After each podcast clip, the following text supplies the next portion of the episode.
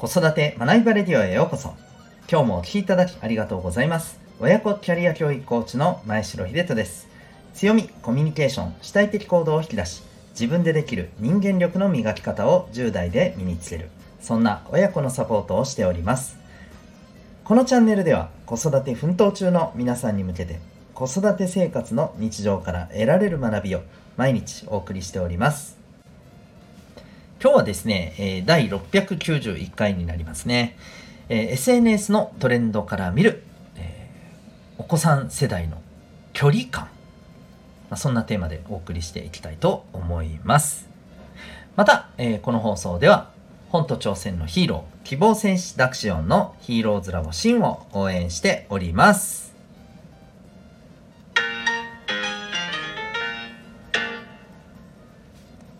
それでは、えー、本題の方でございますけれども、えっ、ー、と、SNS の、まあ、トレンドということで、何回かですね、あの、少し前の回でもですね、えー、お話ししたかもしれないんですけど、えっ、と、今、あの、SNS、だいぶ、なんていうかこう、波が変わってきてるというか、なんか潮目なのかなっていうふうにね、ちょっと思ったりしてますね。まあ私たちの世代で言うと、えー、皆さん覚えてますかね？ミクシー。ね、ミクシーやってましたか？はい、僕は結構使ってましたけどね、えー、一時期。はい。もう今全然ですけど。えー、まあミクシーから、やっぱりこう、Facebook かな？うん、そうですよね。まああとはもちろん、あの、それと並行して、えー、Twitter。で、まあその後にインスタグラムを始めた方が出てきて、えー、そこからまあいろんなね、えー、TikTok、えー、YouTube という、まあ、動画がだんだんだんだんねこう、まあ、インスタもそうなんですけどもね、えー、この動画の SNS っていうのがまあ増えてきてというところでで今ですねそれがまあどんな風になってるかっていうと今申し上げたような SNS って基本的には不特定多数あのもちろん、えー、使ってる方にっていうところはもちろんなんで大前提ですけど、えー、いわゆるあの不特定多数の方とつながれるいわゆるオープンな、まあ、場の、えー、SNS これが、えー、もう主流だったわけですよね。うん、でこれがえっ、とですね逆にクローズド、うん、クローズドの SNS に変わってきている。この流れっていうのがねやっぱりあると思います。そうで、えー、クローズドの SNS ということはこれつまりあのー、まあ、決まった人たちとやり取りをする。うん、ということは、まあ、単純に言えばですよ、えー、広く浅くというところから、まあ、狭く深くのタイプの SNS を使いたがる方が増えてきている。こういう傾向が、まあ、見えるわけですよね。うん。もちろんあのオープンな方のね、えー、SNS を使ってる方ももちろんいます。まあ両方基本的にはね使ってると思うんですよ。まあ、それがあの今までだとですね例えばオープンな場で、えー、アカウントを複数持ってえでまあオープンなところで使うアカウントとしてやってるものと、えー、あくまでまあね裏裏垢裏垢とはまたちょっと違うかなあのいわゆるえー、個人的なねアカウントとしてもう本当にごく一部の知ってる人のみに、えー、教えてつながっているっていうものとまあ分けている感がありましたけどこれがもうあのプラットフォーム自体が、えー、クローズドな仕様になっているものを、まあ、使うというね、え、そんなところがまあ出てきているらしいんですよね。うんまあ、代表的なもの代表的なのかなわかんないですけど、まあ、よく聞くもので言うと B リアルとかですね。うん。あと、スナップチャット。はい。こういったものとかでしょうかね。まあ、他にもですね、結構あの、人数を限定してでしか利用できないみたいなのもね、あるみたいなんですよ。うん。なんか、えっ、ー、とね、本当に50人まで、上限50人までとかですね。うん。そう。もっと言うとなんか本当10人以下ぐらいだったかな10人以下ぐらいの人数でしかつながらないようなつながれないような、まあ、そんなあのものもあるらしいですよ。うんね、もうこれ完全にあのそういう目的で使う、ねえー、SNS のプラットフォームですよね。でこれが結構使われ始めていると。であとはあのこれ、えー、少し前にもねお話ししましたよね。えーまあ、ゼンリーというアプリ、まあ、今もこれなくなってますけど、まあ、それに代わるいわゆるあの位置共有型のアプリ位置共有型の SNS こういったものも、まあ、出てきていると。うん、で、えー、この部分からですねやっぱりこう思うにえっ、とこう SNS オンライン上でのまあ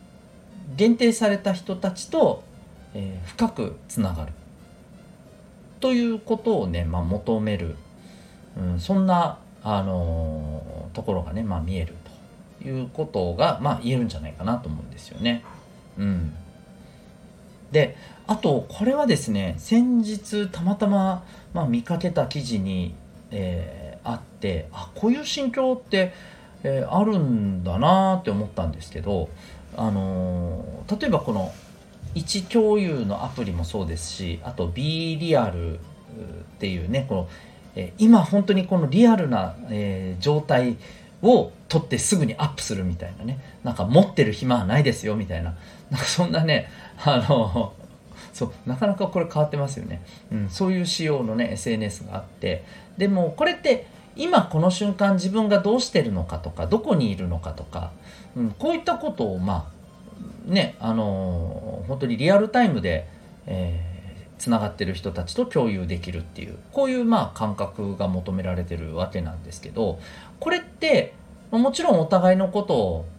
こうねつながりがあるっていうところがまあもう少しねあの何て言うのかな飾らずにでもまあある種ね、今この瞬間どうしてるのっていう生の自分っていうところをこう共有するっていう意味合いでも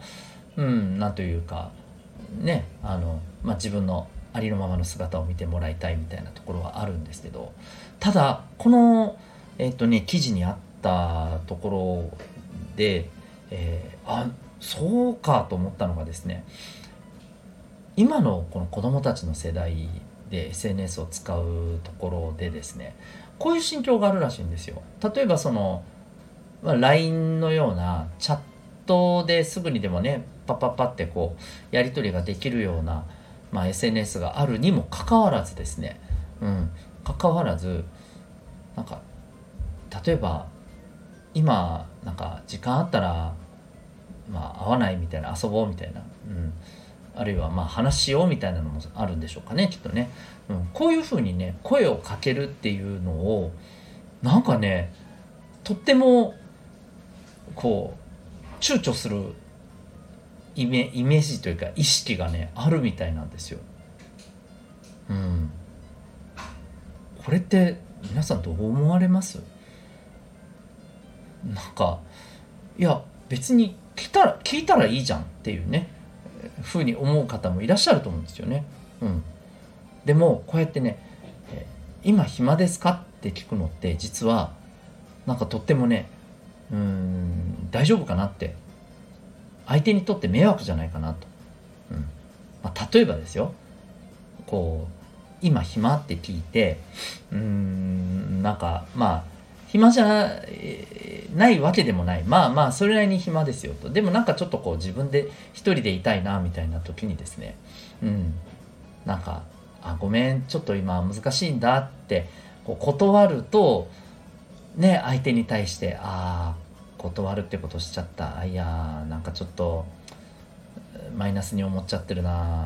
あなんか大丈夫かなって。なんかこれで不安になったりとか。で逆に暇ですか？って聞いた方もああなんか気使わせちゃった。ああ不安にさせちゃった。わあ申し訳ないみたいな。だまああの確かにねめっちゃ忙しい経営者の方とかそんな方にですね こうお声がけをしてアポイントを取るなら分かりますよこのこのぐらいの気遣いは。ただそのそれこそねリアルであのいろんな今の素の状況をこう共有できるような間柄なのにもかかわらずこんなところものすごく気使ってるところがあるっていう話なんですよね。うん、で、えー、この位置共有とかこの今この瞬間っていうものを共有できるそんなクローズドな SNS が、えー、やっぱりこうよく使われているっていうのはいわゆるこれで相手の状況がね、えー、分かる自分の状況も共有できることによってあ今は、えー、声かけしちゃまずそうだなとかですね。あなんか今勉強中っていううなんか投稿が出てきた。ああそっかそっかみたいな。なんかわかります？それを共有することによって、えあ今は声かけていいタイミングなんだな。あ今はまずいんだな。よしみたいな。これでお互いがわかるから、えだからまあ楽なんだみたいな。なそういう心境があるらしいんですよ。でこれってですねなんかものすごいコミュニケーションのハイレベルなことをお互いに要求してるまたは要求されてると思っているところがあるんですよね。でなんか高いものを要求しすぎてかえってコミュニケーションがものすごく窮屈になってる感が僕はすごくあるんですよね。いや正直あの同じように思われてる方絶対いらっしゃると思うんですけど結構うんねそんな感じしますよね。でやっぱり僕が思うのはですね、まあ、これが今日一番言いたいことなんですけどこのここから見えるこのうん距離の取り方ってなんかこれこそが疲れないかなともっとうんなんかコミュニケーション下手でもいいじゃないと。うんね、やっぱりコミュ力を上げようとかやっぱりねそう思う子たちって多いんですよね。実際にえー、小中高生のやっぱりサポートをしている中でうんコミュ力が自分ないのが悩みです的な、うん、そういう人ってやっぱり多いんですよとっても、うん、単純にコミュ力を上げたいんですよねっていう人多いんです、うん、でもじゃあコミュ力って何がどう上がればいいのかっていうとなんとなく聞いてるとですねうんなんかこうものすごくハイレベルな感じですよ本当になんかえー、空気で察して、えー、相手に不快を与えないようにこうスマートに動くみたいな。でこれってすぐにできるものじゃないじゃないですか。うん。なんかもう超定型化されたね、スポーツ団体競技での超定型化されたようななんかフォーメーションプレーじゃないですけどももうね、このタイミングでこのサインが出たらこういうふうにパスが来て次にこういうパスを出して次に必ずこういうパスがいて最後にこういうパスを受けて誰かがシュートするみたいな。なんかペッペッペッペッペッって決められた成功なねあのコミュニケーションをやらなければならないみたいな感じになってるんだとしたらうーんこれってどうなんだろうなんかむしろちょっと言い方悪いけどむしろコミュニケーション下手になっていくような気がするなぁと僕はやっぱり思ったりするんですよね。うんまあ、だからこそ、うん、ちょっとこう矛盾するようですけど、うん、コミュ力は上げた方がいいと思います。ただそれはですねスマートに上手にやるっていうことではなくむしろですね、えー、お互いの、えー、そういったところもですねいいじゃんいいじゃんって言えるようなそんなこう意識を持つっていうその部分でこのコミュニケーション力を上げる、うん、そう。なんかあの下手でいいじゃないかとはまたちょっと違いますけれどもなんでこのぐらいドーンと来いというようなあの懐の広さとか器量の広さとか、うん。ね、受け止められる、あのー、こうねえっと、自分の器だったりとかこの部分をこう磨くことが重要じゃないのかなと。はい、そんな風に思った次第でございます。皆さんはいかが思われたでしょうか、えー、ということで今日はですね、えー、SNS のトレンドから見る、えー、子供たち世代のですね、距離感、そんなテーマでお送りいたしました。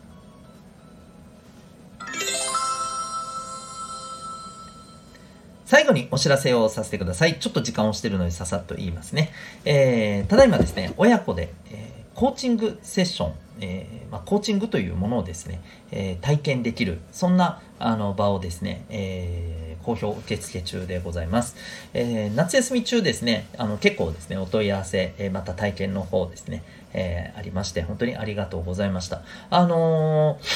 まあ、夏休み以降もですね、もちろん、あの、やってますし、なんかもしかすると夏休み中はむしろ忙しいのかなっていうね、えー、感じもしますので、まあ、ぜひ、えー、夏休み明けちょっと落ち着いたところででもですね興味ある方は、えー、お気軽にお問い合わせいただけたらと思います、え概要欄にリンクを貼ってますので、えコーチングって何だろうとか親子コーチングで一体、まあ、どんなあの良さがあるのかとかこの辺りですね、ぜひ、えー、リンク先のウェブサイトをご覧になっていただけたらと思います。ちなみに体験セッションはですね、対面でもオンライン、ズームでも受けることができますし、日時などもあらかじめご相談させていただいた上で、えー、設定することができます。時間は約60分から90分程度。えー、興味ある方はぜひ、え、お気軽にお問い合わせください。それでは最後までお聴きいただきありがとうございました。また次回の放送でお会いいたしましょう。学びようき一日を